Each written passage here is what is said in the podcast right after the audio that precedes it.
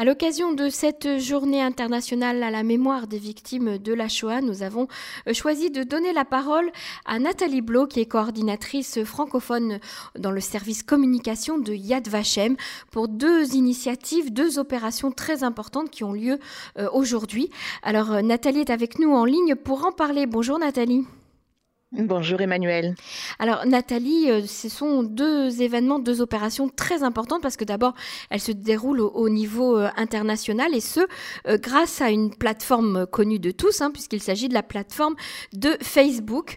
Yad Vashem donc commémore les victimes à travers un mur, un, mhm. mur de, on va dire un, un, mur qui est personnalisé à la mémoire des victimes. Ça s'appelle I Remember a Wall. Alors est-ce que vous pouvez un petit peu nous expliquer en quoi ça consiste et est-ce qu'on peut toujours y participer oui, bien sûr. Le projet va continuer même au-delà du 27 parce qu'effectivement, nous sommes euh, aujourd'hui le 27 janvier, journée internationale dédiée à la mémoire des victimes de la Shoah et le projet va continuer encore demain.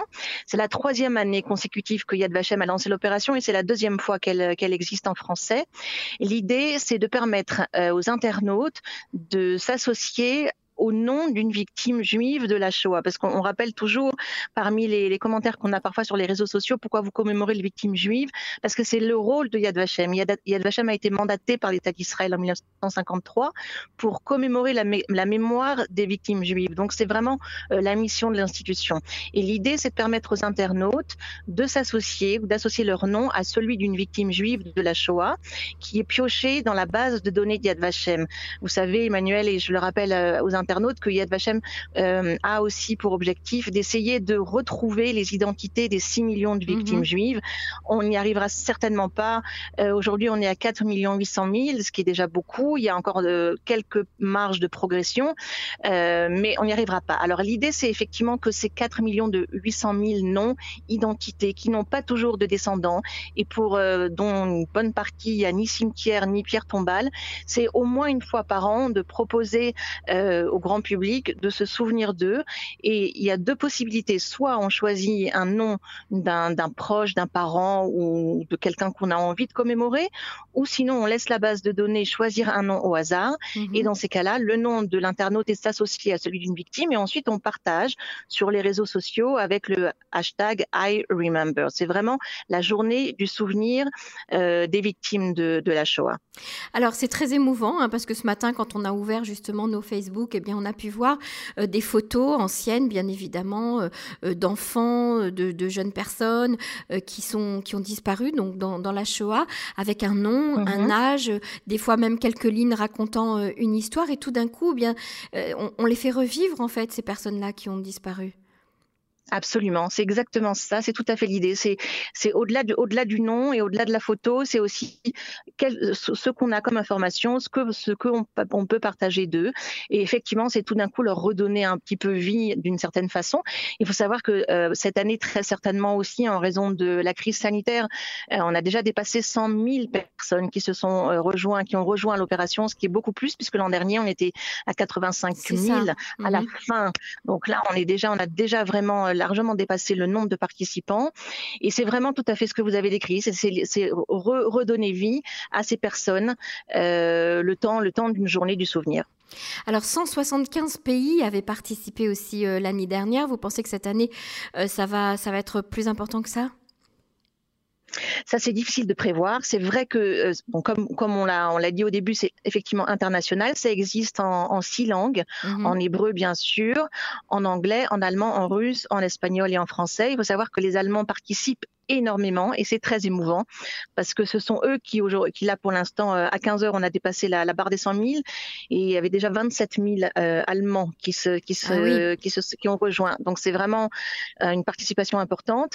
oui, ça, c'est, ça se déroule dans le monde entier, bien évidemment. On a les plateformes numériques aujourd'hui, on voyage dans le temps avec tous ces réseaux et, le nombre de pays exact, ça je pense qu'on l'aura que qu'en début de semaine mhm. prochaine. Tout à fait. Alors si vous souhaitez donc participer et, et et vous pouvez, euh, comme, Nathalie vient de l'expliquer, vous inscrire sur la page de Yad Vashem, rentrer dans la banque de données, choisir quelqu'un en fonction de son nom, de sa ville de naissance, ou bien quelqu'un, une, photo qui, parle à votre cœur, et puis la publier, et ainsi, eh bien, on, on commémorera ensemble sa mémoire. Il y a également une autre opération que Yad Vashem a organisée, alors qui concerne plus particulièrement la France, c'est euh, mhm. l'exposition virtuelle des enfants d'Écouy. Est-ce que vous pouvez... Alors, de ce dont je me rappelle, euh, le Ravelot et son frère avaient, été, euh, étaient des enfants de Buchenwald, hein, étaient arrivés dans cette maison de, de Lozé, dans ce, ce, village de France. Expliquez-nous un petit peu en quoi consiste cette exposition. Oui, alors c'est une exposition qui est mise en ligne aussi à l'occasion de cette journée du 27 janvier. Euh, c'est un phénomène assez extraordinaire ce qui s'est passé à Buchenwald. C'est un camp de concentration euh, allemand. Il est situé à quelques kilomètres euh, de Weimar et à l'origine ce n'est pas un camp de concentration pour les, pour les juifs. Il a été créé avant la guerre en 1937 et il est censé accueillir tous ceux qui dérangent le, le régime politique nazi. Donc ce sont les dissidents politiques, ce sont les asociaux, ça peut les délinquants, les homosexuels. Euh, et puis, quand l'Allemagne va déclarer la guerre et va commencer à envahir des pays d'Europe de l'Est, alors elle va y intégrer des, résistants et des déportés politiques. Ce qui veut dire qu'il y a une grande base au départ de, détenus qui, sont euh, d'origine, enfin, qui sont communistes et qui donc euh, vont savoir très vite créer des réseaux de résistance qui vont leur permettre déjà eux-mêmes de survivre. Ce n'est pas un camp d'extermination, je le rappelle, parce qu'effectivement, dans un camp d'extermination, la, possibilité de trouver des enfants vivants à, à la libération a été quasiment infime. Buchenwald était un camp de travail, un camp de concentration. Euh, les conditions étaient extrêmes, donc il y a effectivement un taux de mortalité assez important, mais il y avait une possibilité de, survivre. Et donc cette résistance communiste, essentiellement, et puis qui va au départ être le, fruit des, Allemands, mais ils vont intégrer chaque nationalité qui vont arriver, vont mettre des réseaux de solidarité. Et parmi euh, les, réfugiés ou euh, les prisonniers politiques, les prisonniers guerre, il y a parfois des jeunes, des, on appelle ça des enfants, ce sont des adolescents pour la plupart. Mhm. Et puis évidemment, avec la nuit cristal, on commence aussi à y intégrer des juifs, avec les opérations euh, de, de, de, de ghetto et de déportation. Certains arrivent à Buchenwald et l'essentiel de ce contingent d'enfants va arriver vraiment euh, au début de l'année 1945, avec la libération des camps de l'Est. Auschwitz est libéré en janvier 45. Et puis, euh, donc dans ces cas-là, pas mal de camps, pas mal de, de les, Allemands, pardon, vont euh, essayer d'évacuer avec les marches de la mort et un grand nombre de Juifs vont se retrouver à Buchenwald. Et à la libération, quand les Américains arrivent dans le camp, sur les 21 000 détenus, il y a 4 000 Juifs, dont un millier et quand l'armée américaine découvre ça, elle ne sait pas quoi faire de, de, de ce millier d'enfants. Donc elle va câbler un télégramme à l'OSE en disant que, que peut-on faire? Ça va prendre deux mois pour essayer de trouver des mhm. solutions de rapatriement. Et puis ils vont être divisés en trois groupes, en Angleterre, en Suisse et en France. Et effectivement, en France, euh, ils sont pris en charge par l'OSE. Le gouvernement assigne une maison à l'OSE qui était un préventorium et un groupe de 426 enfants, dont le Ravelot, et son frère Naftali, également Elie Wiesel, font partie. Ah, et ils vont rester aussi. Elie Wiesel fait également partie de ces enfants, de, de ces jeunes de Buchenwald. Il a 16 ans, lui, à la libération. Le Ravelot est un des Benjamins, il a 8 ans. Mhm. Euh, au moment de la libération de Buchenwald, son frère, et c'est sa grande chance, Naftali a 11 ans de plus que lui, et c'est grâce à lui qu'ils vont pouvoir retrouver un oncle euh, en, en Eretz Israël, en Palestine, et grâce à ce rapport familial, ils vont pouvoir faire partie des premiers enfants d'Equi qui vont euh, immigrer en, en Palestine. Mais ce qui est intéressant et ce que raconte l'exposition, c'est effectivement ce, cette arrivée à Écouy, ce, ce, contraste entre le camp de concentration, la libération. Ils vont rester deux mois à Buchenwald en, dans l'attente de savoir ce, que, ce qui va devenir de leur sort, puisque personne ne sait trop quoi faire d'eux. Ce mhm. sont deux mois interminables pour eux, puisqu'ils sont encore dans ce cadre-là de concentration. Et finalement, ils se retrouvent à Écouy, dans un pays qu'ils ne connaissent pas, dans, avec une langue qu'ils ne maîtrisent pas. Il y a plusieurs nationalités, des Polonais pour la, la, la, une bonne partie, des Roumains, des Tchèques, des Hongrois, qui s'entendent pas toujours très bien entre eux. Et puis, euh, on raconte dans l'exposition effectivement tous les écueils un petit peu que va commettre l'OSE, qui n'est pas du du tout euh, formées pour accueillir ces jeunes-là qui sortent de l'enfer. Ce sont des jeunes éducatrices à qui on a parlé d'un groupe d'enfants et qui vont se retrouver confrontés à des adolescents. Euh, Combien d'enfants sont arrivés à Écoui exactement? C'est un groupe de 426. Donc ces éducatrices se retrouvent face à 426 enfants qui sortent de l'enfer, comme vous venez de le dire, qui ont attendu pendant deux mois euh, pour être libérés, euh, qui sont euh, traumatisés, la plupart sont peut-être même malades, mal nourris, etc. comment est-ce qu'ils ont pu s'en occuper Qu'est-ce qui s'est passé concrètement? Bah, effectivement, c'est-à-dire que la communication est très compliquée au départ. D'abord parce qu'il y a des problèmes de langue, de communication. Mhm. Les Roumains sont les seuls à, avoir quelques rudiments de français. Il y a une éducatrice qui parle allemand et qui parle un peu yiddish, donc qui va réussir à communiquer. Mais il y a surtout une, différence culturelle, et Elie Wiesel le décrit très bien en parlant de, de cette volonté délibéré de ces jeunes de rester à l'écart. Ils ne peuvent pas, ils ne peuvent pas parler à quelqu'un d'autre qu'entre eux de, de, ce dont ils reviennent. Mhm. Et, et, d'ailleurs, il y a beaucoup de témoignages dans ce sens hein, qui, qui, euh, qui, vont tous dans le même sens et qui expliquent que les déportés, que les, rescapés ont eu beaucoup de mal à pouvoir euh, transmettre euh, leur histoire parce qu'ils sentaient que quand ils commençaient à, l'exprimer, il y avait une incompréhension totale. Donc, ce sont des jeunes qui sont un peu murés dans une forme de silence.